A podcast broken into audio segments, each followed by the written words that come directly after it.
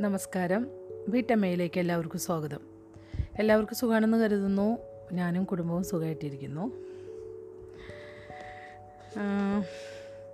നമുക്കിന്ന് കഥയിലേക്ക് നേരിട്ട് കിടക്കാം കേട്ടോ. സത്യം പറഞ്ഞാൽ എനിക്ക് ഇപ്പം മോൻ പോയതിന് ശേഷം ശരിക്കും വല്ലാത്തൊരു മൂഡ് ഓഫ് തന്നെയാണ്. പിന്നെ കഥ നിങ്ങൾക്ക് വായിച്ചു തരണ്ടേന്ന് കരുതി ഞാൻ വായിച്ചു തരുന്നതാണ്. ഒന്നിലും ഒരു ഒരു കാര്യം ചെയ്യാനും തോന്നാറില്ല.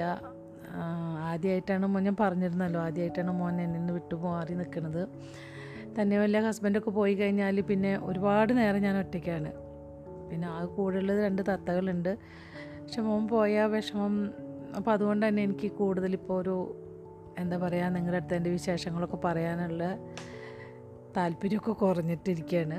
അപ്പോൾ കുറച്ച് ദിവസം കൂടി കഴിഞ്ഞാൽ ശരിയാവും തോന്നുന്നു പതുക്കെ. അപ്പോൾ അതുകൊണ്ടാണ് എനിക്ക് കഥ വായിക്കാൻ തന്നെ എനിക്ക് തോന്നാറില്ല കേട്ടോ സത്യം പറഞ്ഞാൽ അപ്പോൾ വിശേഷങ്ങളൊക്കെ പിന്നെ പറയാം. അപ്പോൾ നേരെ കഥയിലേക്ക് കിടക്കാം കേട്ടോ നമുക്ക്. കഴിഞ്ഞ ദിവസം നമ്മൾ വായിച്ചു നിർത്തിയിട്ടിരുന്ന ഭാഗം ഏതാണെന്ന് വെച്ചാൽ രാമനെ സ്വയംവരത്തിനായിട്ട് വിശ്വാമിത്രം കൊണ്ടുപോകുന്ന ഒരു ഭാഗമാണ് നമ്മൾ വായിച്ചത് വായിച്ചു നിർത്തിയിട്ടുണ്ടായിരുന്നത്. അപ്പോൾ ഞാൻ ലാസ്റ്റ് ഭാഗം ഒന്ന് വായിക്കാം. അപ്പോൾ രാമന് ഒട്ടും ഇഷ്ടമായിട്ടില്ല ഈ സ്വയംവരത്തിന് കൊണ്ടുപോയത്. അപ്പോൾ ആ, ഭാഗമാണ് നമ്മൾ വായിക്കുന്നത്. ഞെട്ടിപ്പോയ രാമൻ വേര് പിടിപ്പിച്ചതുപോലെ നിന്നുപോയി. അവന്റെ കണ്ണുകൾ കോപത്താൽ ജ്വലിക്കുന്നുണ്ടായിരുന്നു. മാത്രമല്ല വരന്മാരുടെ പട്ടികയിൽ നിന്റെ പേരുൾപ്പെടുത്തിയതിന് ശേഷം നീ സ്വയംവരത്തിൽ പങ്കെടുത്തില്ലെങ്കിൽ ഉഷ്ണസ്മൃതിയിലും കരിസ്മൃതിയിലുമുള്ള നിയമങ്ങളെ ലംഘിക്കുകയാകും. അത് ചെയ്യണമെന്ന് നീ ആഗ്രഹിക്കുന്നുണ്ടോ? എന്നോട് ക്ഷമിക്കുക. അവ്യക്തമായി പറഞ്ഞുകൊണ്ട് പടികൾ കയറി മേൽക്കൂരയിലേക്ക് വാതിലുയർത്തി മാറ്റി രാമൻ പുറത്തു കടന്നപ്പോൾ ലക്ഷ്മണനും രാമനെ പിന്തുടർന്നു. സംതൃപ്തിയോടെ വിശാംത്രനൊന്ന് പൊട്ടിച്ചിരിച്ചു. അവൻ വരും. അവന് വേറെ പോംവഴിയുമില്ല. നിയമം വളരെ വ്യക്തമാണ്. ദുഃഖത്തോടെ അർച്ചനേമി വാതിലിലേക്ക് നോക്കി. പിന്നെ തന്റെ ഗുരുവിനെയും നോക്കി.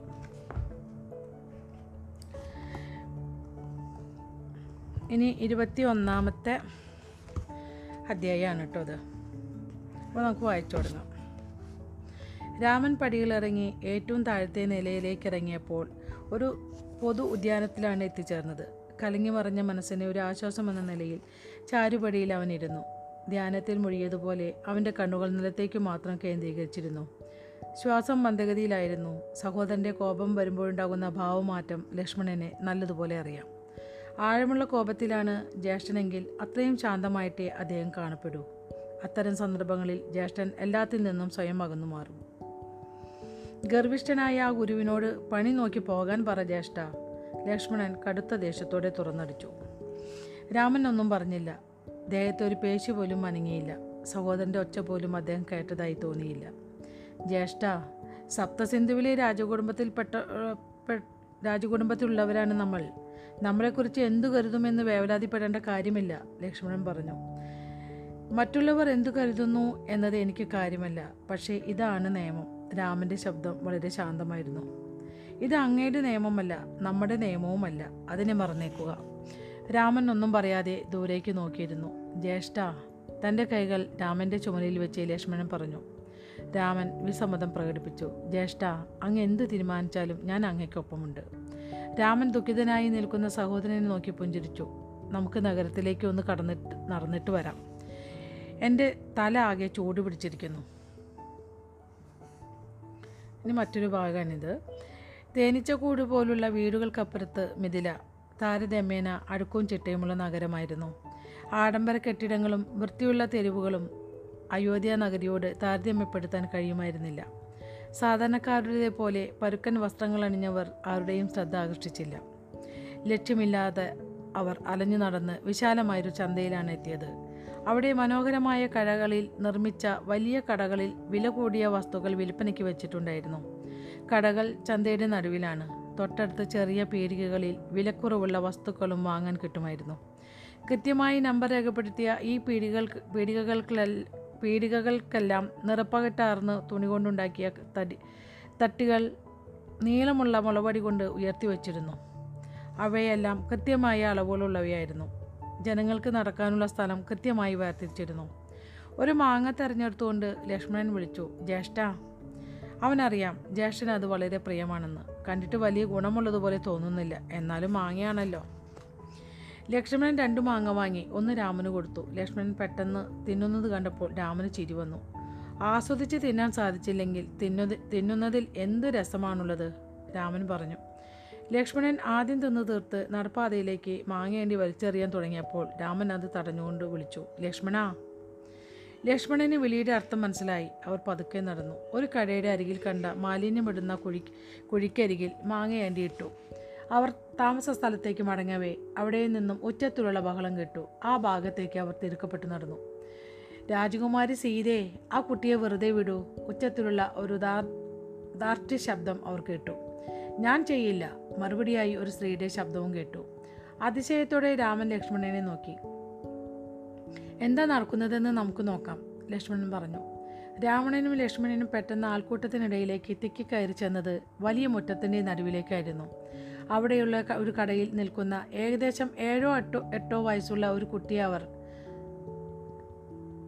അവൻ ഒരു സ്ത്രീയുടെ പിന്നിൽ ഭയം കൊണ്ട് ചൂളി നിൽക്കുകയാണ്. അവന്റെ കയ്യിൽ ഒരു പഴമുണ്ട്. ആ സ്ത്രീ കലി പോണ്ട ആൾക്കൂട്ടത്തെ അഭിമുഖീകരിക്കുകയാണ്. അത് രാജകുമാരി സീതയാണോ? ലക്ഷ്മണൻ ചോദിച്ചു. ആ സ്ത്രീയെ നോക്കി അത്ഭുത പരതന്ത്രനായി നിൽക്കുന്ന ജ്യേഷ്ഠനെ കണ്ട് ലക്ഷ്മണനും മന്ദം വിട്ടു നിന്നു. അവൻ നോക്കി നിൽക്കെ ഏതോ മഹത്തായ സംഭവത്തിന് സാക്ഷിയായതുപോലെയാണ് ഓരോ നിമിഷവും കടന്നുപോയത്. രാമൻ അനങ്ങാതെ നിന്നു. മുഖം ശാന്തമായിരുന്നു. സഹോദരന്റെ ഇരുണ്ട നിറമുള്ള മുഖത്ത് രക്തത്തുടിപ്പ് ലക്ഷ്മണൻ കണ്ടു. സീത അവർക്ക് പിന്തിരിഞ്ഞാണ് നിന്നിരുന്നത്.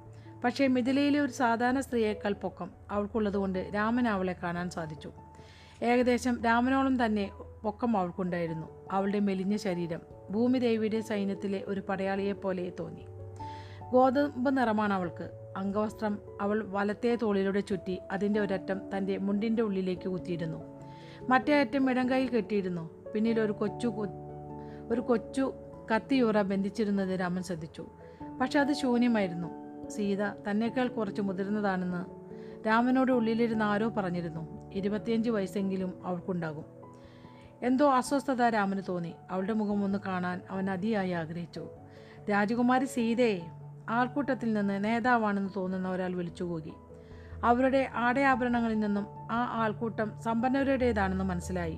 തേനീച്ച കൂട്ടിലെ ആ കീടത്തെ സംരക്ഷിച്ചത് മതി. അവന് വിട്ടുതരൂ അയാൾ പറഞ്ഞു. അവനെ നിയമമനുസരിച്ച് ശിക്ഷിക്കും. നിങ്ങളല്ല സീത പറഞ്ഞു. രാമൻ ഒന്ന് പുഞ്ചിരിച്ചു. അവനൊരു കള്ളനാണ്. നിന്റെ നിയമം ആർക്ക് അനുകൂലമാണെന്ന് ഞങ്ങൾക്കറിയാം. അവനെ വിട്ടുതാ. ആ മനുഷ്യൻ സീതയുടെ അടുത്തേക്ക് ചെന്നു. ഒരു സംഘർഷം നിറഞ്ഞ അന്തരീക്ഷം. എന്താണ് സംഭവിക്കുക എന്ന് ആർക്കും അറിയില്ല. ആ സംഘർഷം ഏത് സമയത്തും നിയന്ത്രണാതീതമാകാം. വെകിലി പിടിച്ച ഒരു ആൾക്കൂട്ടത്തിനിടയിൽ ഏത് ദുർബലനും ധൈര്യവാനായേക്കും. തന്റെ കത്തിയുറയ്ക്ക് നേരെ സീത കൈക്കൊണ്ടുപോയി. അവളുടെ കൈകൾ ഒന്ന് മുറുകി. അത്യധികം താല്പര്യത്തോടെ രാമൻ ആ രംഗം നോക്കി നിന്നു. ധൃതിയിലുള്ള ഒരു ചലനവുമില്ല. താൻ ആയുധം എടുത്തിട്ടില്ലെന്നറിഞ്ഞിട്ടും അവളുടെ ഉശിരിന് ഒരു കുറവുമുണ്ടായില്ല നിയമം ഒരു വിവേചനം പ്രവർത്തിക്കുന്നില്ല. ഈ കുട്ടി ശിക്ഷിക്കപ്പെടും. പക്ഷേ ഇതിലിടപെടാൻ നിങ്ങൾ ശ്രമിച്ചാൽ നിങ്ങളും ശിക്ഷിക്കപ്പെടും. സീത വളരെ വ്യക്തമായി പറഞ്ഞു. രാമൻ വശീകൃതനായതുപോലെ നിന്നു. അവൾ നിയമത്തെ പിന്തുടർ പിന്തുടരുന്നവളാണ് ലക്ഷ്മണൻ പുഞ്ചിരിച്ചു. സൻ തന്റെ സഹോദരനെ പോലെ നിയമവുമായി ഇത്രയേറെ അമിതമായി ഇഷ്ടം പുലർത്തുന്ന മറ്റൊരാളെ കണ്ടുമുട്ടുമെന്ന് അവൻ ഒരിക്കലും കരുതിയിരുന്നില്ല. മതി ആവശ്യത്തിലധികമായി. അയാൾ തന്റെ കൈ ഇളക്കുന്നതിനിടയിൽ ആൾക്കൂട്ടത്തെ നോക്കി അലറി.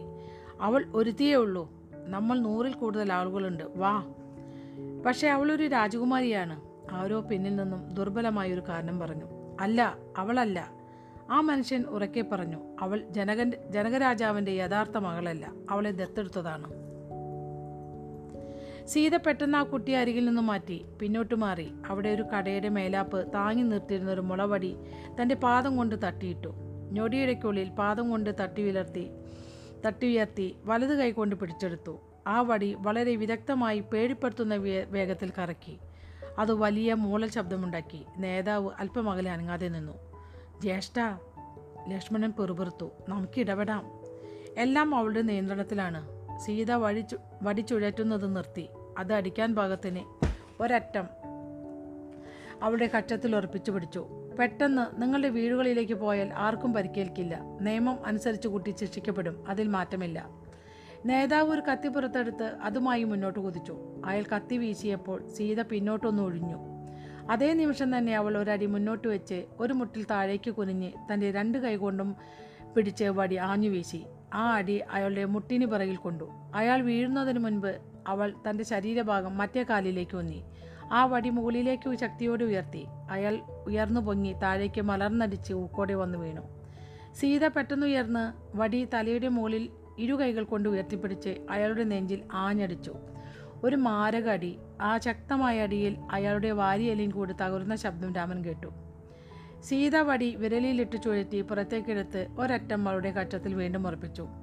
ഇടം കൈ മുന്നോട്ട് നീട്ടിവെച്ചു രണ്ടു ഭാഗത്തേക്കും പെട്ടെന്ന് ചലിക്കാൻ. കാലുകൾ കുറച്ച് നീട്ടി പാദങ്ങൾ ഇരുഭാഗത്തേക്കും മൂന്നി നിന്നു. ആരെങ്കിലും ഉണ്ടോ? ആൾക്കൂട്ടം ഒരടി പിന്നിലേക്ക് നീങ്ങാൻ തുടങ്ങി. പൊടുന്നനെ അടിതെറ്റി വീണ അവരുടെ നേതാവിനെ കണ്ടപ്പോൾ അവർ ഭയന്ന് പിന്മാറി. സീത പെട്ടെന്ന് വീണ്ടും ചോദിച്ചു ആർക്കൊക്കെയാണ് സൗജന്യമായി വാരിയയിൽ തകർന്നു കിട്ടേണ്ടത്? അപ്പോഴേക്കും പിൻനിരയിലെ ആളുകൾ അപ്രത്യക്ഷരായി. രാമൻ അരികിൽ നിന്ന ഒരാളെ സീത വിളിച്ചിട്ട് താഴെ മണ്ണിൽ വീണു കിടക്കുന്ന ആളെ ചൂണ്ടിക്കാട്ടി പറഞ്ഞു കൗസ്തുവ കുറച്ചുപേരെ കൂട്ടി അയാളെ ആയുരാലയത്തിൽ കൊണ്ടുപോകൂ. ഞാൻ പിന്നെ വന്ന അയാളെ നോക്കിക്കൊള്ളാം. കൗസ്തവനും അവന്റെ കൂട്ടുകാരും മുന്നോട്ടോടി മുന്നോട്ടോടി. അവൾ തിരിയവേ രാമൻ അവളുടെ മുഖം ദർശിച്ചു. ഈ പ്രപഞ്ചം അതിന്റെ എല്ലാ കഴിവുകളും സ്വരുക്കൂട്ടി ഒരു പരിപൂർണമായ സ്ത്രീയുടെ മുഖം സൃഷ്ടിച്ചിരിക്കുന്നു. മോഹനമായ സൗന്ദര്യവും കഠിനമായ ഇച്ഛാശക്തിയും അതാണിവൾ. അവളുടെ ഇരുണ്ട മുഖത്തിന് ശരീരത്തിന്റെ ബാക്കി ഭാഗത്തേക്കാൾ നിറമുണ്ടായിരുന്നു. ഉയർന്ന കവിളിൽ കൂർത്ത ചെറിയ നാസിക. അവളുടെ ചുണ്ടുകൾ അത്ര നേരിയതോ എന്നാൽ അത്ര തടിച്ചതോ ആയിരുന്നില്ല. വിടർന്ന കണ്ണുകൾ അത്ര ചെറുതോ അത്ര വലുതോ ആയിരുന്നില്ല. എണ്ണമില്ലാത്ത കൺപീലികൾ നിറഞ്ഞ വളഞ്ഞ പുരുകക്കൊടികൾ അവളിപ്പോൾ ചെയ്ത പ്രവൃത്തി കൊണ്ടാവണം. ആ കണ്ണുകൾ തീപ്പൊരി പോലെ തിളങ്ങിയിരുന്നു. മങ്ങിയൊരു മറുക് അവളുടെ വലത്തെ നെറ്റിയിലുണ്ടായിരുന്നു എല്ലാം കൂടി ഉജ്ജ്വലമായ കളങ്കമറ്റൊരു മുഖമായി മുഖമായി രാമൻ തോന്നി. ഹിമാലയ പർവത നിരകളിൽ ജീവിക്കുന്നവരുടെ ഛായ അവൾക്കുണ്ടായിരുന്നു. കുട്ടിക്കാലത്ത് കാഠ്മണ്ഡു താഴ്വരയിൽ ഹ്രസ്വ സന്ദർശനത്തിനിടെ കണ്ട സ്ത്രീകളുടെ രൂപമാണ് അവളിൽ കണ്ടത്.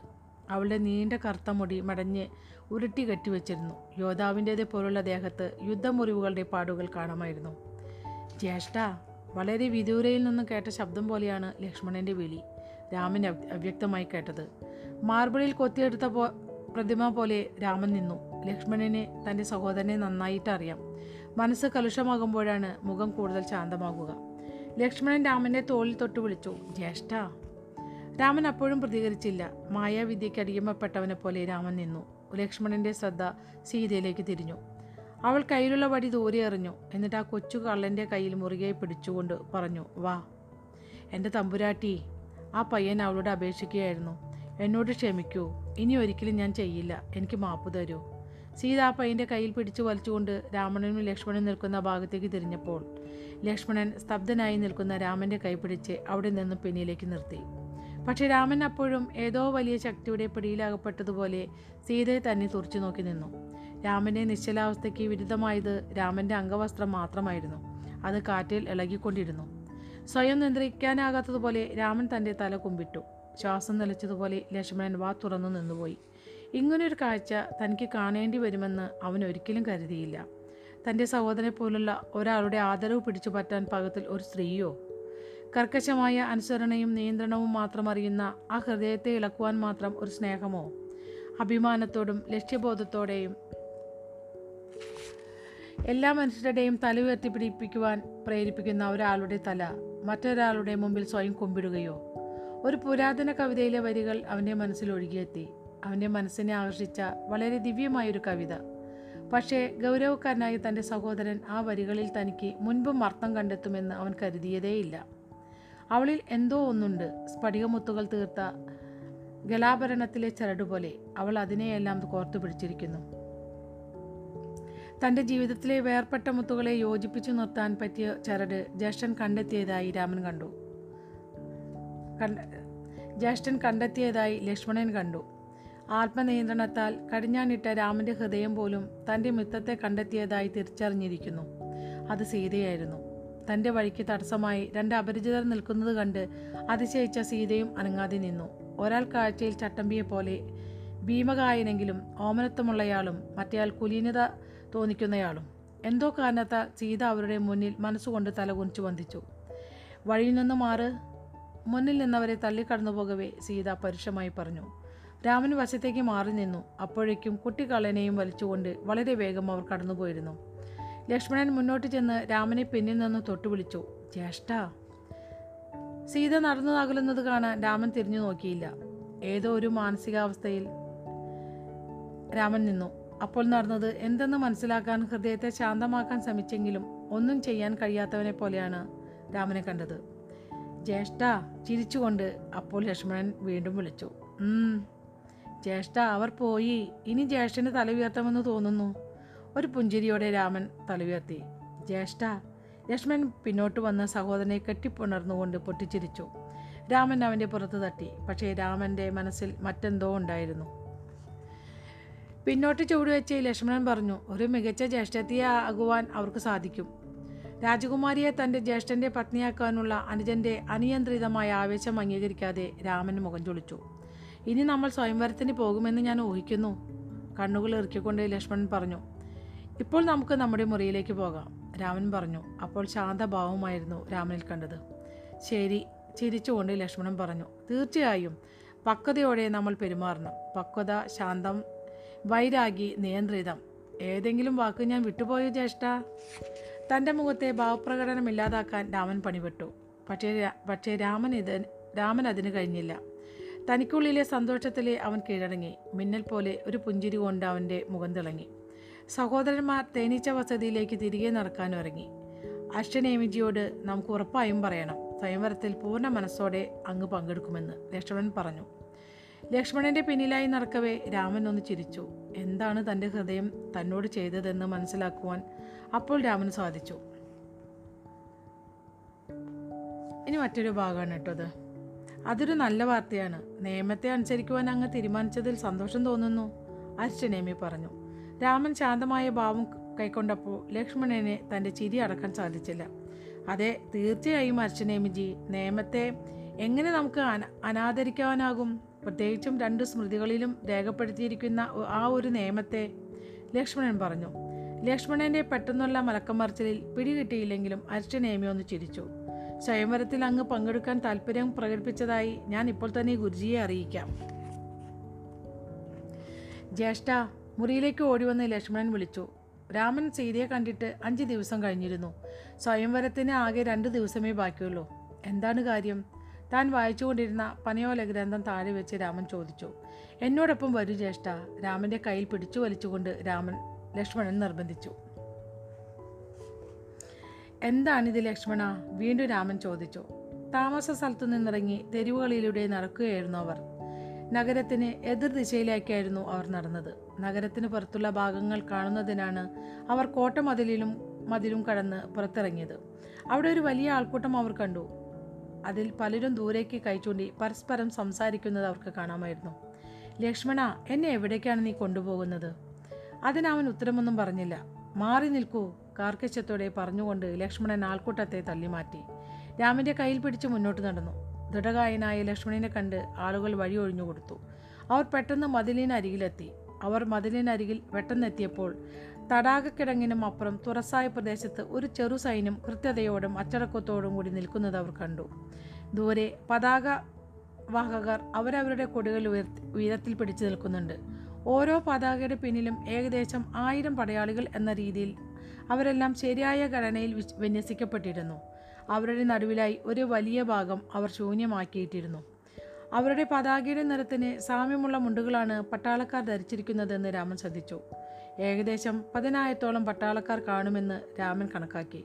അതത്ര വലിയ സംഖ്യയല്ല. പക്ഷേ മിഥിലയെപ്പോലെ കാവൽ സൈന്യമില്ലാത്ത ഒരു നഗരത്തിൽ അതീവ ഗുരുതരമായ പ്രശ്നങ്ങൾക്ക് കാരണമാകാൻ അത് ധാരാളം മതി. ഏത് രാജ്യം അയച്ച സൈന്യമാണിത്? രാമൻ ചോദിച്ചു. അതെന്തായാലും ഒരു സൈന്യമായി തോന്നുന്നില്ല. അത് സുരക്ഷാ ഭടന്മാരാണ്. ലക്ഷ്മണന്റെ തൊട്ടരികിൽ നിന്ന മനുഷ്യൻ പറഞ്ഞു. രാമൻ അയാളോട് എന്തോ ചോദിക്കാൻ തുടങ്ങുമ്പോഴേക്കും വെളിമ്പ്രദേശത്തു നിന്നും പട്ടാളക്കാർ മുഴക്കിയ ശംഖുവിളികളുടെ ശബ്ദം അവരുടെ ശ്രദ്ധ തെറ്റിച്ചു. നിമിഷങ്ങൾ കഴിഞ്ഞപ്പോൾ രാമൻ കെട്ടിയിട്ടില്ല കേട്ടിട്ടില്ലാത്തൊരു ശബ്ദം ശംഖുവിളി ശബ്ദത്തെ മുഴക്കിക്കൊണ്ട് ഉയർന്നു. ഒരു ഭയങ്കരനായ രാക്ഷസൻ ഭീമാകാരമായ വാളുകൊണ്ട് വായുവിലൂടെ വെട്ടിയെരിഞ്ഞു പോകുന്നത് പോലെ തോന്നിപ്പിച്ചു ആ ശബ്ദം. ആ ശബ്ദത്തിന്റെ ഉറവിടം തേടി ലക്ഷ്മണൻ മുകളിലേക്ക് നോക്കി. എന്ത്?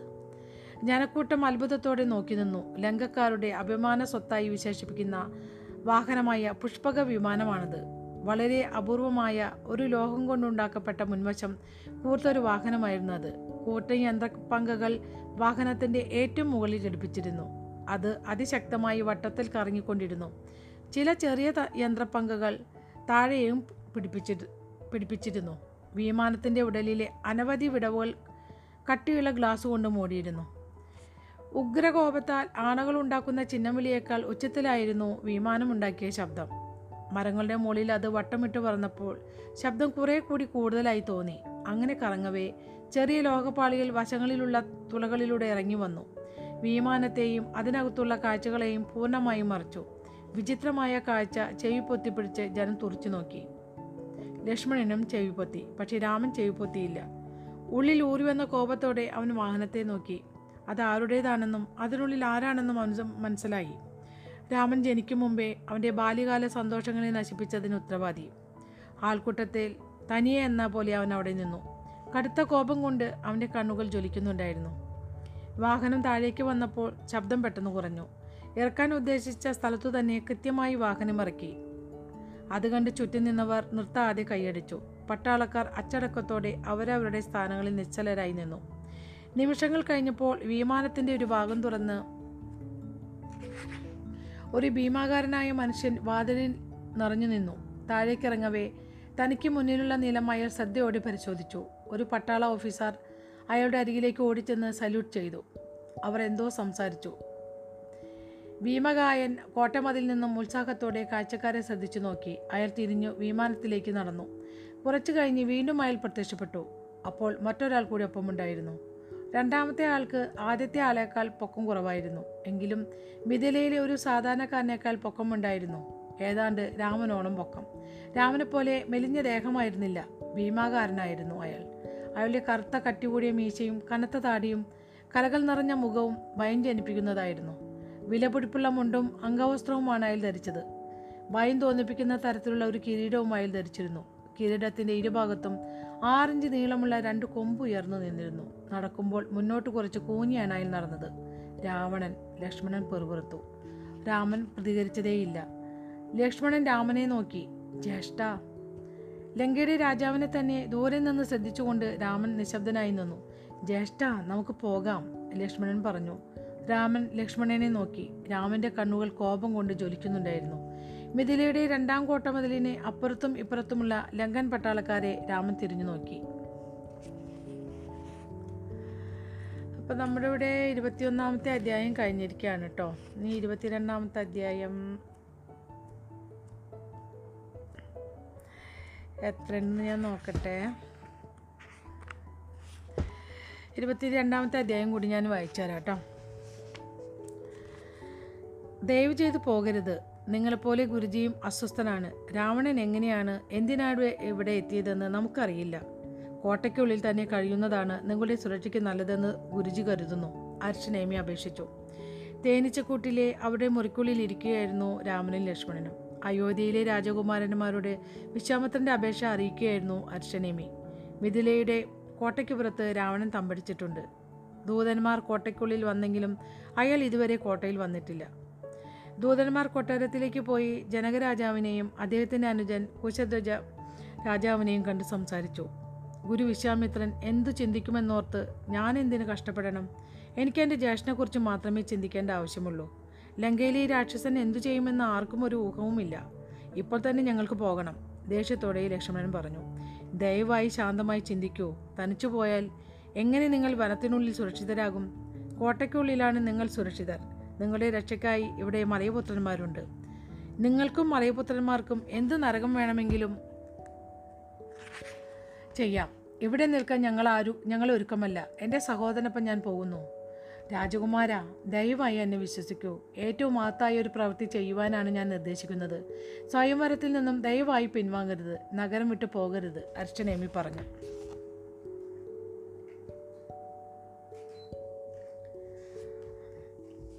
രാമന്റെ അസാധാരണമായ സൗമ്യത എന്നത്തെയും പോലെ ആയിരുന്നെങ്കിലും വ്യത്യസ്തമായൊരു ഊർജം രാമനിൽ കാണപ്പെട്ടതുപോലെ അർച്ചന എനിക്ക് തോന്നി. രാമന്റെ സവിശേഷമായ ശാന്തത അപ്പോൾ പ്രകടമായിരുന്നില്ല. രാമൻ തന്നോട് തന്നെ സത്യസന്ധത പുലർത്തുന്നുവെങ്കിൽ അനവധി പേർ തന്നെ വേദനിപ്പിച്ചത് അദ്ദേഹം തുറന്നു പറയും. കുറഞ്ഞത് അത്രയ്ക്കും ഉഗ്രമായ വിദ്വേഷം തോന്നേണ്ടവരെക്കുറിച്ച്. രാവണൻ അയാളുടെ ജോലി എളുപ്പം ചെയ്തു. പങ്കെടുത്ത യുദ്ധത്തിൽ അയാൾ ജയിച്ചു. എങ്കിലും തന്റെ മൂത്തപുത്രനെ നിരന്തരമായി അവഗണിക്കുവാനും അവനെ വേദനയിലേക്ക് തള്ളിവീടാനും പിതാവിനുള്ളിൽ കയ്പ് നിറഞ്ഞ പെരുമാറ്റത്തിന് അത് ഇടയാക്കി. അദ്ദേഹത്തെ തകർത്ത അദൃശ്യനായ ആ രാക്ഷസനിലേക്ക് തന്റെ എല്ലാ ദേഷ്യവും നിരാശയും മുറിവേറ്റ ഏകാഗിയായി ആ കുട്ടി കേന്ദ്രീകരിച്ചു. രാവണനാണ് തന്റെ എല്ലാ ദൗർഭാഗ്യത്തിനും കാരണക്കാരനെന്ന് കുഞ്ഞായിരിക്കുമ്പോൾ മുതൽ അവൻ സ്വയം ബോധ്യപ്പെടുത്തി. ആ ഭയങ്കരമായ ദിവസം കരാജബയിൽ നടന്ന യുദ്ധത്തിൽ രാവണൻ ജയിച്ചിരുന്നുവെങ്കിൽ ജയിച്ചിരുന്നില്ലെങ്കിൽ രാമൻ ഇത്രയും കഷ്ടപ്പെടേണ്ടി വരില്ലായിരുന്നു. രാവണന് വേണ്ടി രാമൻ സൂക്ഷിച്ചു വെച്ച കോപം കുട്ടിക്കാലം മുതൽ ഉടലെടുത്തതാണ്. അത് ആഴത്തിലുള്ളതും കാരണങ്ങൾക്കപ്പുറവുമാണ്. രാമന്റെയും ലക്ഷ്മണന്റെയും അടുത്ത് നിന്ന് അർച്ചനേമി വിശ്വാമിത്രന്റെ അതിഥി മന്ദിരത്തിലേക്ക് പോയി. ജ്യേഷ്ഠ എന്നെ വിശ്വസിക്കൂ. നമുക്ക് ഇവിടുന്ന് രക്ഷപ്പെടാം. അവിടെ പതിനായിരം ലങ്കക്കാരുണ്ട്. നമ്മൾ കേവലം രണ്ടുപേർ ഒരു പ്രശ്നവുമുണ്ടായാൽ മിഥിലക്കാരും ചിലപ്പോൾ മലയപുത്രന്മാർ പോലും രാവണനൊപ്പമേ നിൽക്കൂ. ലക്ഷ്മണൻ പറഞ്ഞു മുറിയിലെ ഏകജാല ജാലകത്തിലൂടെ രാമൻ പുറത്തുള്ള തോട്ടത്തിലേക്ക് നോക്കി നിന്നു. ജ്യേഷ്ഠ കോട്ടയുടെ അറ്റത്തെ ചുവരിലൂടെ പുറത്തേക്ക് ഒരു വഴിയുണ്ടെന്ന് ഞാൻ കേട്ടിട്ടുണ്ട്. മലയപുത്രന്മാർക്കൊഴികെ ആർക്കും നമ്മൾ ആരാണെന്ന് അറിയില്ല നിശബ്ദരായി നമുക്ക് രക്ഷപ്പെടാം. അയോധ്യ സൈന്യവുമായി മടങ്ങി വന്ന് ലങ്കക്കാരനായ രാക്ഷസന്മാരെ ഒരു പാഠം പഠിപ്പിക്കാം. പക്ഷേ ഇപ്പോൾ നമുക്ക് രക്ഷപ്പെടാം. നമ്മൾ ഇഷാകുവിന്റെ പിന്മുറക്കാരാണ്. രഘുവിന്റെ പിൻഗാമികൾ. നമ്മൾ ഓടി രക്ഷപ്പെടില്ല. രാമൻ ശാന്തനായി പറഞ്ഞു. ജ്യേഷ്ഠ. വാതിൽ ആരോ മുട്ടുന്നത് കേട്ടപ്പോൾ പെട്ടെന്ന് നിശബ്ദനായി രാമനെ നോക്കിക്കൊണ്ട് തന്റെ വാൾ വലിച്ചൂരി. ലക്ഷ്മണനാ നമ്മളെ കൊല്ലണമെന്ന് ആഗ്രഹിക്കുന്നവർ മുട്ടി വിളിക്കില്ല. അവർ അകത്തേക്ക് അതിക്രമിച്ചു കടക്കും. ഒളിച്ചിരിക്കുവാനാണെങ്കിൽ ഇതിനുള്ളിൽ ധാരാളം സ്ഥലവുമുണ്ട് രാമൻ പറഞ്ഞു. വാൾ ഉറയിലിടണോ എന്ന് ശങ്കിച്ച് ലക്ഷ്മണൻ വാതിലിലേക്ക് തുറച്ചു നോക്കി. പോയി വാതിൽ തുറക്കൂ ലക്ഷ്മണ രാമൻ പറഞ്ഞു. ലക്ഷ്മണൻ പതുക്കെ നടന്ന് പടികൾ കയറി വാതിലിനടുത്തെത്തി. വേണ്ടി വന്നാൽ ഉപയോഗിക്കാൻ പാകത്തിൽ വാൾ ചേർത്ത് പിടിച്ചിരുന്നു. വീണ്ടും വാതിലിൽ കേട്ട മുട്ട് കൂടുതൽ ശക്തമായിരുന്നു.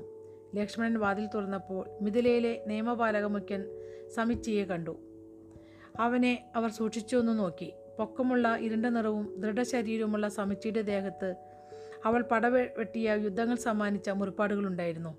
നീളം കുറിച്ച് അവൾ മുടിവെട്ടിയിരുന്നു പച്ച നിറമുള്ള റൗക്കയും മുണ്ടും റൗക്കയുടെ താഴെ തുകലിൽ തീർത്ത മറ്റൊരു ഉടുപ്പും കയ്യിൽ തുകലിന്റെ കൈപ്പ കൈപ്പട്ടയും അവൾ ധരിച്ചിരുന്നു. നീളമുള്ള ഒരു വാൾ ഉറയിലിട്ട് അരയിൽ ബന്ധിച്ചിരുന്നു. നമസ്തേ മുഖ്യ സമിച്ചി തന്റെ വാൾ മുറുക്കെ പിടിച്ചുകൊണ്ട് ലക്ഷ്മണൻ കാർക്കശ്യത്തോടെ പറഞ്ഞു. അങ്ങയുടെ വാൾ ഉറയിലിടൂ യുവാവേ സമിച്ചി സൗമ്യമായി ഒരു ചിരിയോടെ പറഞ്ഞു. ഞാൻ എന്ത് ചെയ്യണമെന്ന് ഞാൻ തീരുമാനിച്ചോളാം. നിങ്ങളിവിടെ എന്തിനാണ് വന്നത്? പ്രധാനമന്ത്രി താങ്കളുടെ ജ്യേഷ്ഠനെ കാണാൻ ആഗ്രഹിക്കുന്നു. ലക്ഷ്മണൻ പിന്നോട്ട് മാറി രാമനെ നോക്കി. അവരെ കടത്തിവിടാൻ രാമൻ ആംഗ്യം കാണിച്ചു. അവൻ പെട്ടെന്ന് വാൾ ഉറയിലിട്ട് ചുമരിനരിയിലേക്ക് മാറി നിന്നു സമിച്ചി പടികളിറങ്ങി അകത്തേക്ക് കടന്നു. അവരെ പിന്തുടർന്ന് സീത താഴേക്കിറങ്ങുമ്പോൾ പിന്നിലേക്ക് ആംഗ്യം കാണിച്ച് അവൾ പറഞ്ഞു ഊർമിള അവിടെ നിൽക്കൂ. അതിശയത്തോടെ ലക്ഷ്മണൻ ഊർമിളയെ നോക്കി. അപ്പോൾ മിഥിലയിലെ പ്രധാനമന്ത്രിയെ സ്വീകരിക്കാൻ രാമൻ എഴുന്നേറ്റ് നിന്നു. മുകളിൽ തന്നെ നിന്ന ഊർമിളയെ കണ്ട് ലക്ഷ്മണൻ വേര് പിടിച്ചതുപോലെ നിന്നു. സീതയേക്കാൾ പൊക്കം വളരെ കുറവായിരുന്നു ഊർമിളയ്ക്ക്. അവളും നന്നായി വെളുത്തിട്ടായിരുന്നു. വെളുപ്പ് എന്ന് പറഞ്ഞാൽ ശരിക്കും പാലിന്റെ നിറം. ഒരു പക്ഷേ സൂര്യപ്രകാശത്തിൽ നിന്നകന്ന് മുറിക്കുള്ളിൽ കഴിഞ്ഞതുകൊണ്ടാകാം അത്രയ്ക്കും വെളുപ്പ്. പടയാളിയെപ്പോലുള്ള ജ്യേഷ്ഠത്തെയെ പോലെ ആയിരുന്നില്ല ഊർമിള. അവളുടെ കുട്ടിത്തമുള്ള മുഖത്തെ വലിയ കണ്ണുകൾ നിഷ്കളങ്കത അവൾക്ക് നൽകിയിരുന്നു. തന്റെ സൗന്ദര്യത്തെക്കുറിച്ച് ധാരണയുള്ള സൗ സൗകുമാര്യം നിറഞ്ഞ ഒരാളാണ് ഊർമിളയെന്ന് വ്യക്തം. അവളുടെ പ്രവൃത്തി അപ്പോഴും കുട്ടികളുടേതുപോലെയായിരുന്നു. ഓരോ ഇഴകളും അതിസൂക്ഷ്മമായി ഒതുക്കി ഉരുട്ടി കെട്ടിവെച്ച മുടിയും അവളുടെ കണ്ണുകളിൽ കണ്ണുകളിൽ എഴുതിയ കൺമഷിയും അവളുടെ സൗന്ദര്യം എടുത്തു കാണിച്ചു. ചുണ്ടുകൾക്ക് ഏതോ പച്ചിലച്ചാറിനാൽ നിറം കൊടുത്തിരുന്നു. വസ്ത്രങ്ങൾ പരിഷ്കാരമുള്ളതായിരുന്നു. തിളക്കമുള്ള മഞ്ഞ നിറമുള്ള റൗക്കയും നീളമുള്ള കടും ചുവപ്പ് മുണ്ടുമാണ് വേഷം. മുണ്ട് മുട്ടിനു താഴെ വരെ നീണ്ടു കിടന്നിരുന്നു. അംഗവസ്ത്രം തോളുകളിൽ നിന്നും താഴേക്ക് തൂങ്ങിക്കിടന്നിരുന്നു പാദസരവും മിഞ്ചിയും അവളുടെ മനോഹരമായ പാദങ്ങളിലേക്ക് ശ്രദ്ധ ആകർഷിക്കും വിധമാണ് അണിഞ്ഞിരുന്നത്. മനോഹരമായ കൈകൾ മോതിരങ്ങൾ കൊണ്ടും കൈവളകൾ കൊണ്ടും അലങ്കരിച്ചിരുന്നു. ആകെ വശീകരിക്കപ്പെട്ടവനെ പോലെ ലക്ഷ്മണൻ നിന്നു. അത് അവൾക്ക് മനസ്സിലായി. അവൾ സൗഹൃദം കാണിക്കുന്ന പോലെ പുഞ്ചിരിച്ചിട്ട് ലജ്ജയോടെ ദൂരേക്ക് നോക്കി നിന്നു. ഊർമളയെ നോക്കി നിൽക്കുന്ന ലക്ഷ്മണനെ സീത കണ്ടു. രാമൻ തന്നെ ശ്രദ്ധിക്കുന്നതും സീത ശ്രദ്ധിച്ചു. വാതിൽ അടയ്ക്കൂ ലക്ഷ്മണ രാമൻ പറഞ്ഞു. മനസ്സില്ലാ മനസ്സോടെ ലക്ഷ്മണൻ കൽപ്പന അനുസരിച്ചു. രാമൻ സീതയുടെ നേരെ തിരിഞ്ഞു ചോദിച്ചു. രാജകുമാരി എങ്ങനെയാണ് താങ്കളെ രാജകുമാരി എങ്ങനെയാണ് താങ്കളെ ഞാൻ സഹായിക്കേണ്ടത്? എന്നോട് ഒരു നിമിഷം ക്ഷമിക്കൂ രാജകുമാര സീത പുഞ്ചിരിച്ചു. എന്നിട്ട് അവൾ സമിച്ചിയെ നോക്കി പറഞ്ഞു രാജകുമാരനുമായി ഒറ്റയ്ക്ക് സംസാരിക്കുവാൻ ഞാൻ ആഗ്രഹിക്കുന്നു. തീർച്ചയായും അത് പറഞ്ഞ് സമിച്ചി പടികൾ കയറി മുറിയുടെ പുറത്തേക്ക് പോയി. അവരെ തിരിച്ചറിഞ്ഞ സീതയുടെ കഴിവിൽ രാമൻ അതിശയിച്ചു. ലക്ഷ്മണൻ ഒന്നും പറയാതെ തലയാട്ടി വളരെ സന്തോഷവാനായി പുറത്തേക്ക് പോയി. നിമിഷങ്ങൾക്കുള്ളിൽ രാമനും സീതയും തനിച്ചായി. ദയവായി ഇരിക്കൂ രാജകുമാര രാമ. സീത ചിരിച്ചുകൊണ്ട് കസേര ചൂണ്ടിക്കാട്ടി പറഞ്ഞു. അത് സാരമില്ല. വിശ്വാമിത്ര ഗുരു ആകുമോ? ഇവരോട് യഥാർ ഇവരോട് എന്റെ യാഥാർത്ഥ്യം വെളിപ്പെടുത്തിയത്? അദ്ദേഹം എന്തിനാകും ഈ ബന്ധത്തിനു വേണ്ടി ഇത്ര തന്ത്രപ്പെടുന്നത്? ഞാൻ നിർബന്ധിക്കുന്നു എന്ന് പറഞ്ഞുകൊണ്ട് സീതയിരുന്നു സീതയ്ക്ക് അഭിമുഖമായി മറ്റൊരു കസേരയിൽ രാമനും ഇരുന്നു. സീത സംസാരിക്കാൻ തുടങ്ങുന്നതുവരെ അരോചകമായ നിശബ്ദത അവിടെ നിറഞ്ഞു നിന്നു. നിങ്ങളെ കബളിപ്പിച്ചാണ് ഇവിടെ കൊണ്ടുവന്നതെന്ന് ഞാൻ വിശ്വസിക്കുന്നു. രാമൻ നിശബ്ദനായിരുന്നു. പക്ഷേ അദ്ദേഹത്തിന്റെ കണ്ണുകളിൽ നിന്നും ഉത്തരം വ്യക്തമായിരുന്നു. എങ്കിൽ എന്തുകൊണ്ട് നിങ്ങൾ അതിന് വഴങ്ങി? സീത ചോദിച്ചു. അത് നിയമത്തിനെതിരായതുകൊണ്ട്. സീത പുഞ്ചിരിച്ചു. എങ്കിൽ മറ്റന്നാൾ നടക്കാൻ പോകുന്ന സ്വയംവരത്തിൽ പങ്കെടുക്കുവാൻ നിങ്ങളെ പ്രേരിപ്പിക്കുന്നത് നിയമമാണോ? കള്ളം പറയാനാവാത്തതിനാൽ രാമൻ മൗനം അവലംബിച്ചു. അങ്ങ് അയോധ്യക്കാരനായ സപ്തസിന്ധുവിന്റെ പരമാധികാരി. ഞാനൊരു മിഥിലക്കാരിയും. ശക്തി കുറഞ്ഞ ചെറിയൊരു രാജ്യവുമായുള്ള ബന്ധത്തിലൂടെ എന്താണ് അങ്ങ് ലക്ഷ്യമാക്കുന്നത്? വിവാഹം എന്നതിന് ഉയർന്ന ലക്ഷ്യവുമുണ്ട്. വെറുമൊരു രാഷ്ട്രീയ ബന്ധത്തേക്കാൾ ഒരുപാട് ഉയർന്നതാണത്. സീത ഒന്ന് പുഞ്ചിരിച്ചു. അഭിമുഖ പരീക്ഷ നടത്തും പോലെയാണ് രാമന് തോന്നിയത്. സീതയുടെ മുടി വൃത്തിയായി കെട്ടിവെച്ചിരുന്നെങ്കിലും അവളുടെ നെറ്റിയിലേക്ക് വീണുകിടന്ന കുറുനിരകൾ അവൻ ശ്രദ്ധിച്ചു. ജനാലയിലൂടെ കടന്നുവന്ന വികൃതിക്കാറ്റിൽ അത് ഇളകിക്കൊണ്ടിരുന്നു. സീതയുടെ കഴുത്തിന്റെ മനോഹാരിതയിലേക്ക് അവന്റെ കണ്ണുകൾ തെന്നിമാറി തന്റെ ഹൃദയമെടുപ്പ് കൂടുന്നത് അവൻ അനുഭവപ്പെട്ടു. അവൻ ഉള്ളാരെ പുഞ്ചരിച്ചിട്ട് സ്വയം ശാസിച്ച് തനിക്കുള്ളിലെ ശാന്തതയെ നിലനിർത്താൻ ശ്രമിച്ചു. എന്താണ് തനിക്ക് സംഭവിച്ചത്? എന്തുകൊണ്ടാണ് സ്വയം നിയന്ത്രിക്കാൻ എനിക്ക് സാധിക്കുന്നില്ല? രാജകുമാര രാമ എന്നോട് ക്ഷമിക്കൂ. സീതയുടെ ചോദ്യത്തിലേക്ക് തന്റെ ശ്രദ്ധയെ വന്നുകൊണ്ട് രാമൻ പറഞ്ഞു. വിവാഹം രാഷ്ട്രീയ ബന്ധമില്ലെങ്കിൽ പിന്നെ അതെന്താണ്? ശരിയാണ്. പക്ഷേ വിവാഹം പ്രേരണ കൊണ്ട് നടക്കേണ്ടതല്ല. യോജിക്കാത്ത വ്യക്തിയെ വിവാഹം ചെയ്യുന്നത് വലിയ അബദ്ധമല്ല. എന്നാൽ നിങ്ങളെ മനസ്സിലാക്കുന്ന നിങ്ങളുടെ ജീവിത ലക്ഷ്യങ്ങളെ തൃപ്തിപ്പെടുത്തുന്ന നിങ്ങൾക്ക് ആദരിക്കുവാനായി തോന്നുന്ന ഒരു വ്യക്തിയെ കണ്ടുമുട്ടുമ്പോൾ മാത്രമേ വിവാഹം ചെയ്യാവൂ. പകരം അവരുടെ ജീവിത ലക്ഷ്യങ്ങളെ പൂർത്തീകരിക്കുവാനായി നിങ്ങൾക്ക് സാധിക്കണം. അത്തരം ഒരാളെ കണ്ടെത്തിയാൽ അവളെ വിവാഹം കഴിക്കണം. ഏകപത്നിക്ക് വേണ്ടി അങ്ങ് വാദിക്കുകയാണോ? പലരും പലവിധത്തിലാണ് ചിന്തിക്കുന്നത്. സീത പുരുകമുയർത്തി പറഞ്ഞു. എല്ലാ മനുഷ്യരും ബഹുഭാര്യത്വം ശരിയെന്ന് വാദിച്ചാലും അത് ശരിയല്ല. അധികം പുരുഷന്മാർക്കും അനവധി പത്നിമാരുണ്ട് പ്രത്യേകിച്ചും പ്രഭുക്കന്മാർക്ക്. ഞാൻ ചെയ്യില്ല. മറ്റൊരാളെ കൂടി വിവാഹം കഴിക്കുന്നതിലൂടെ ഒരാൾ അയാളുടെ പത്നിയെ അപമാനിക്കുകയാവും ചെയ്യുക. സീത തലയൊന്ന് പിന്നോട്ടാക്കി രാമനെ കൂടുതൽ അളക്കുന്നതുപോലെ ചിന്തയിൽ മുഴുകി. അവളുടെ കണ്ണുകളിൽ ആദരവ് നിറഞ്ഞു നിന്നു മുറിക്കുള്ളിൽ നിശബ്ദത നിറഞ്ഞു. അവൾ അവനെ നോക്കി പെട്ടെന്നുള്ള തിരിച്ചറിയലിൽ അവളുടെ മുഖഭാവം മാറിയിരുന്നു. അന്ന് ചന്തയിലുണ്ടായിരുന്നത് അങ്ങല്ലേ? അവൾ ചോദിച്ചു. അതെ. എന്തുകൊണ്ട് എന്നെ സഹായിക്കാൻ ശ്രമിച്ചില്ല? അവിടം താങ്കളുടെ നിയന്ത്രണത്തിൽ തന്നെയായിരുന്നു. സീതയുടെ ചുണ്ടിൽ ഒരു ചിരി വിടർന്നു. അപ്പോൾ രാമൻ ആ ചോദ്യം ചോദിക്കാൻ തീരുമാനിച്ചു. രാവണൻ എന്താണ് ഇവിടെ ചെയ്യുന്നത്? എനിക്കറിയില്ല. അതുകൊണ്ട് എന്റെ സ്വയംവരം കൂടുതൽ ആകർഷകമാകും. രാമൻ ഞെട്ടിപ്പോയി. എങ്കിലും വളരെ ശാന്തമാകാൻ ശ്രമിച്ചു. അയാൾ സ്വയംവരത്തിൽ പങ്കെടുക്കുവാൻ വന്നതാണോ? അങ്ങനെയാണ് എന്നോട് പറഞ്ഞത്. അപ്പോൾ അപ്പോൾ ഞാൻ ഇങ്ങോട്ട് വന്നു. അമ്പും വില്ലും ഉപയോഗിക്കാൻ അങ്ങ് എത്ര മിടുക്കനാണ്? സീത ചോദിച്ചു. ഒരു വിളറിയ ചിരിയാണ് രാമന്റെ ചുണ്ടിൽ വിടർന്നത് അത്രയ്ക്ക് മിടുക്കനാണോ? സീത തന്റെ പുരുകമുയങ്ങൾ ഉയർത്തി. സീത കസാരയിൽ നിന്ന് എഴുന്നേറ്റു. ഒപ്പം രാമനും മിഥിലയുടെ പ്രധാനമന്ത്രി നമസ്തേ പറഞ്ഞ് കൈകൾ കൂപ്പി. രുദ്രഭഗവാൻ രാജകുമാരനെ എന്നും അനുഗ്രഹിക്കട്ടെ. രാമൻ തിരിച്ചും നമസ്തേ പറഞ്ഞു. രാജകുമാരിയെയും അനുഗ്രഹിക്കട്ടെ. സീതയുടെ കണകയിലണിഞ്ഞ രുദ്രാക്ഷ വളയിലേക്ക് രാമന്റെ നോട്ടമെത്തി. അവൾ രുദ്രഭഗവാന്റെ ഭക്തിയാണ്. അവന്റെ കണ്ണുകൾ മെല്ലെ അവളുടെ നീണ്ട വിരലുകളിലുമെത്തി. അതൊരു ശസ്ത്രക്രിയാ വിദഗ്ധരുടേത് പോലെ തോന്നിച്ചു. പക്ഷേ അവളുടെ ഇടം കൈയിലെ യുദ്ധത്തഴമ്പ് ആയുധങ്ങൾ ഉപയോഗിക്കുന്നവളാണെന്ന് വെളിപ്പെടുത്തി. രാജകുമാര രാമ സീത വിളിച്ചു. ഞാൻ ചോദിച്ചത് ക്ഷമിക്കണം. പറഞ്ഞത് ഒന്നുകൂടി ആവർത്തിക്കുമോ? സീത പറഞ്ഞതിലേക്ക് ശ്രദ്ധിക്കുവാൻ ശ്രമിച്ചുകൊണ്ട് രാമൻ ചോദിച്ചു. നാളെ കൊട്ടാരത്തിലെ സ്വകാര്യ ഉദ്യാനത്തിൽ അനുജനോടൊപ്പം അങ്ങോട്ട് സംസാരിക്കാൻ കഴിയുമോ? തീർച്ചയായും. സന്തോഷം. പുറപ്പെടാനായി തിരിഞ്ഞുകൊണ്ട് സീത പറഞ്ഞു എന്തോ പറയാൻ ഭാവിച്ച അവൾ നിന്നു. അരയിൽ ബന്ധിച്ചിരുന്ന സഞ്ചിയിൽ നിന്നും ഒരു ചുവന്ന ചരട് അവൾ വലിച്ചെടുത്തു. അങ്ങ് ഇത് ധരിച്ചാൽ ഭാഗ്യമുണ്ടാകും. ഇത് സൂചിപ്പിക്കുന്നത്? പക്ഷേ രാമന്റെ മനസ്സ് മറ്റൊരു ലോകത്തായിരുന്നു. അതുകൊണ്ട് സീത പറഞ്ഞത് അവൻ കേട്ടില്ല. ഒരു വിവാഹ ചടങ്ങിൽ പണ്ട് കേട്ട ഒരു സംസ്കൃത ശ്ലോകം അവൻ ഓർത്തു. വിവാഹം നിനക്ക് ഈ പുണ്യചരടിലൂടെ ഞാൻ വാഗ്ദാനം ചെയ്യുന്നു. ഏതാണ്ട് ഇങ്ങനെ ഏതോ ആണ് അതിന്റെ അർത്ഥം. രാജകുമാര രാമ സീത ഉറക്കെ വിളിച്ചു. മനസ്സിൽ ചൊല്ലിക്കൊണ്ടിരുന്ന ആ വിവാഹ ശ്ലോകത്തിൽ നിന്ന് രാമൻ പെട്ടെന്ന് ഉണർന്നു. എന്താണ് പറഞ്ഞത്? സ്നേഹപൂർവം സീത പുഞ്ചിരിച്ചു. ഞാൻ പറഞ്ഞത് പെട്ടെന്ന് അവൾ നിർത്തി. സാരമില്ല ഈ ചരട് ഞാനിവിടെ വെക്കുന്നു. ഇഷ്ടമാണെങ്കിൽ അങ്ങ് ദയവായി ഇത് ധരിക്കൂ.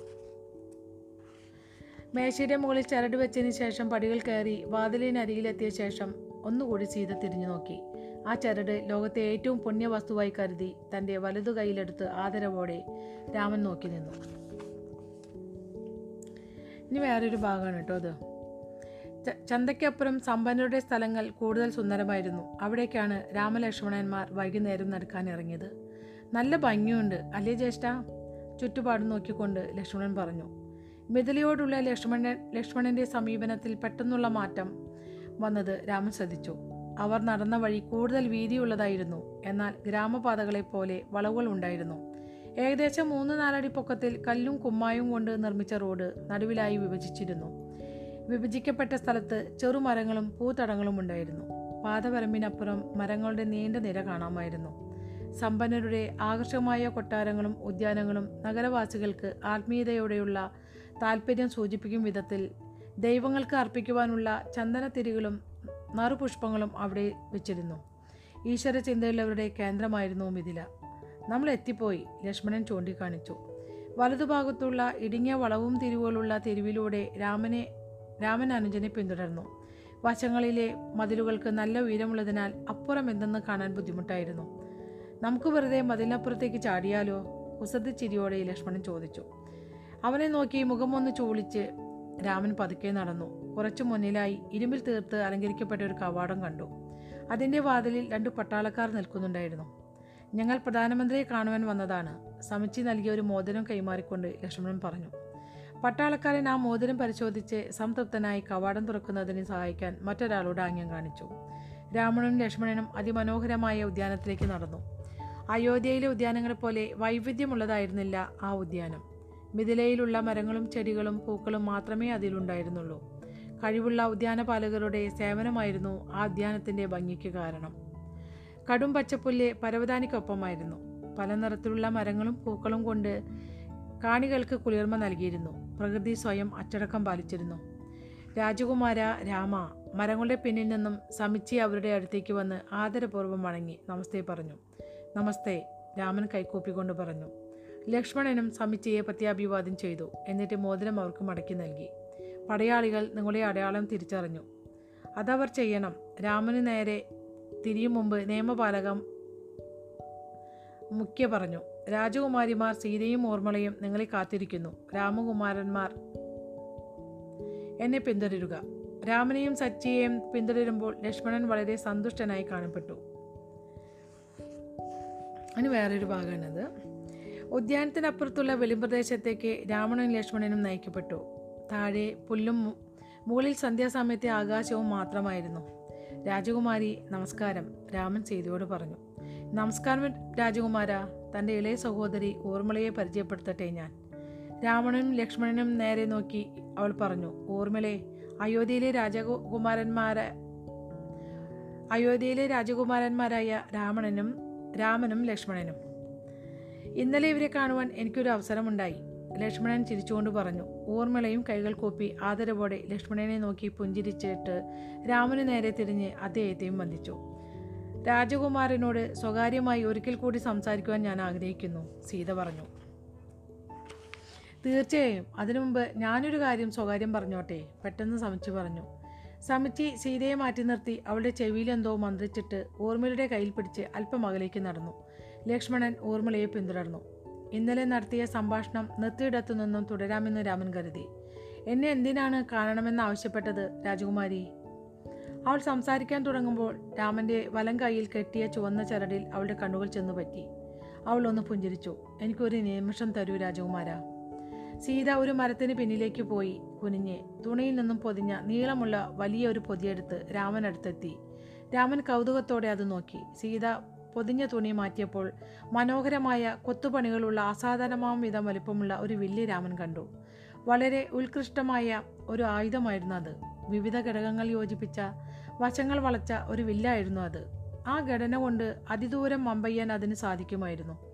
രാമൻ അതിലെ അതിലെ ഓരോ ഭാഗവും അകത്തുള്ള കൊത്തുപണികളും അതിസൂക്ഷ്മം പരിശോധിച്ചു. വില്ലിന്റെ പടികളുള്ള ചുവട്ടിലും പരിശോധിച്ചു. അതിലൊരു അഗ്നിയുടെ രൂപമുണ്ടായിരുന്നു. അഗ്നിയെ പ്രതിനിധീകരിക്കുന്ന അഗ്നിദേവനാണ് ഋഗ്വേദത്തിലെ ആദിധ്യായത്തിലെ ആദ്യ ശ്ലോകം സമർപ്പിച്ചിരിക്കുന്നത്. വില്ലിന്റെ വശങ്ങളിലേക്ക് തള്ളി നിൽക്കുന്ന ഒരു പ്രത്യേക നാളത്തിന്റെ രൂപം വളരെ പരിചിതമായി രാമന് തോന്നി. സീത തുണിസഞ്ചിയിൽ നിന്നും ഒരു തടിയുടെ തട്ട് പുറത്തെടുത്ത് ആചാരപൂർവം അത് തറയിൽ വെച്ച് രാമനെ നോക്കി. ഈ വില്ല് തറയിൽ സ്പർശിക്കുവാൻ അനുവദിച്ചുകൂടാ? അതെന്താണോ ഇത്ര പ്രാധാന്യമെന്നോർത്ത് രാമൻ മുഖം ചൊളിച്ചു. സീത വില്ല് തട്ടിൽ വെച്ചു. തന്റെ പാദം കൊണ്ട് അതിനെ നേരെ പിടിച്ചു. മറ്റേ അഗ്രം താഴേക്ക് ശക്തിയായി വലം കൈകൊണ്ട് വലിച്ചു പിടിച്ചു. അവളുടെ തോളുകളിലും പേജുകളിലും വന്ന ആയാസം തിരിച്ചറിയവേ അസാധ്യമായ പ്രതിരോധ പ്രതിരോധക്ഷമതയുള്ള ശക്തമായ വില്ലാണതെന്ന് രാമന് മനസ്സിലായി. തന്റെ ഇടത് കൈകൊണ്ട് സീത ആ വില്ലിന്റെ ഞാൻ വലിച്ചു കെട്ടി. അതിന്റെ മുകളിലെ ഭാഗം വലിച്ചടുപ്പിക്കവേ അവൾ ദീർഘമായി നിശ്വസിച്ചു. ആ ഞാളിന്റെ വലിവിനെ ആ വിശിഷ്ടമായ വില്ല് ഒതുങ്ങി നിന്നു കൊടുത്തു അവൾ ആ വില്ല് അവളുടെ ഇടം കൈയിൽ പിടിച്ച് വിരലുകൾ കൊണ്ട് ഞാൻ വലിച്ചു വിട്ടു ഒരു വലിയ ശബ്ദം അത് പുറപ്പെടുവിച്ചു. ഞാനിന്റെ ശബ്ദത്തിൽ നിന്നും ആ വില്ല് വിശിഷ്ടമായതാണെന്ന് രാമന് മനസ്സിലായി. അന്ന് വരെ കേട്ടതിൽ വെച്ച് ഏറ്റവും ശക്തമായ ശബ്ദം. ഓഹോ ഇതൊരു നല്ല വില്ലാണ്. ഇത് ഏറ്റവും മികച്ചതാണ്. ഇത് താങ്കളുടേതാണോ എനിക്ക് ഇത്തരം ഒരു വില്ല് സ്വന്തമാക്കുവാനാകില്ല. ഞാൻ ഇതിന്റെ സൂക്ഷിപ്പുകാരി മാത്രമാണ്.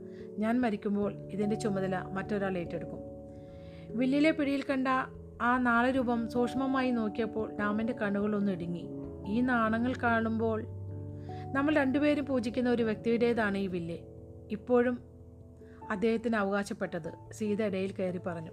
ഒരു ഞെട്ടലോടും ഭയഭക്തിയോടും രാമൻ ആ വില്ല് നോക്കി. അവന്റെ സംശയം ശരിയായിരുന്നു. സീത പുഞ്ചിരിച്ചു. അതെ ഇതാണ് പിനാകം.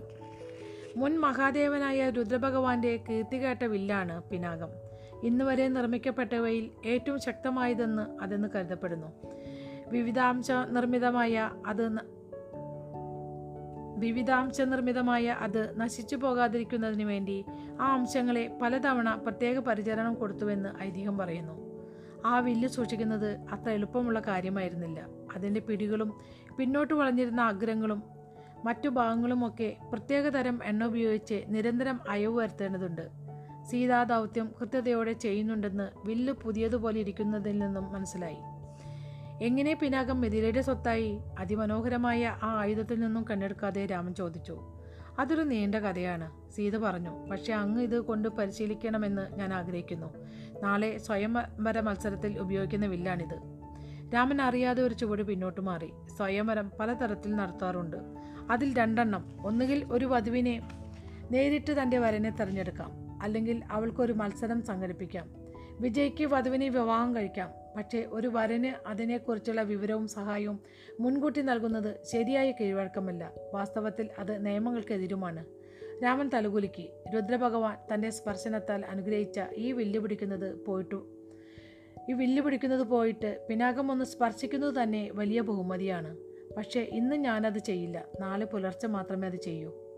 സീത മുഖം ചുളിച്ചു പറഞ്ഞു ജയിച്ച് എന്റെ കരം ഗ്രഹിക്കുവാൻ അങ്ങ് ആഗ്രഹിക്കുന്നുവെന്ന് ഞാൻ കരുതി. ഞാൻ ആഗ്രഹിക്കുന്നു പക്ഷേ ശരിയായ രീതിയിലേ വിജയിക്കൂ. നിയമം നിഷ നിഷ്കർഷിക്കുന്ന രീതിയിൽ ഞാൻ വിജയിക്കും. ഭയവും ആവേശം ഇഴകലർന്ന ഒരു പ്രത്യേക ഭാവത്തോടെ തലയൊന്ന് കുലുക്കി സീത പുഞ്ചിരിച്ചു. അതിൽ താങ്കൾക്ക് വിസമ്മതമുണ്ടോ? കുറച്ച് നിരാശയോടെ രാമൻ ചോദിച്ചു. ഇല്ല എനിക്കതിൽ മതിപ്പുണ്ട്. അങ്ങൊരു പ്രത്യേക വ്യക്തിയാണ് രാജകുമാര രാമ. രാമന്റെ മുഖം നാണം കൊണ്ട് തൊടുത്തു. അവന്റെ മനസ്സിലൂടെ പല ചിന്തകൾ കടന്നുപോയി. ഹൃദയം വേഗത്തിൽ സ്പന്ദിച്ചുകൊണ്ടിരുന്നു. അങ്ങ് നാളെ ഒരു ശരമയ്യുന്നത് കാണുവാനായി ഞാൻ കാത്തിരിക്കും സീത പറഞ്ഞു. അപ്പം നമ്മുടെ ഈ അധ്യായവും അവസാനിച്ചിരിക്കുകയാണ് കേട്ടോ. ഇന്ന് കുറച്ചധികം വായിച്ചു തന്നിട്ടുണ്ട് കുറച്ചധികം സമയവുമായിട്ടുണ്ട് അപ്പോൾ ഇന്നത്തെ കഥാവായന ഞാനിവിടെ അവസാനിപ്പിക്കുകയാണ്. അടുത്ത ദിവസം ഇരുപത്തിമൂന്നാമത്തെ അധ്യായം വായിച്ചു തരുന്നതാണ്. ഇതുവരെ ക്ഷമയോടെ കഥ കേട്ടുകൊണ്ടിരുന്ന എന്റെ എല്ലാ നല്ല സുഹൃത്തുക്കൾക്കും നന്ദി നമസ്കാരം.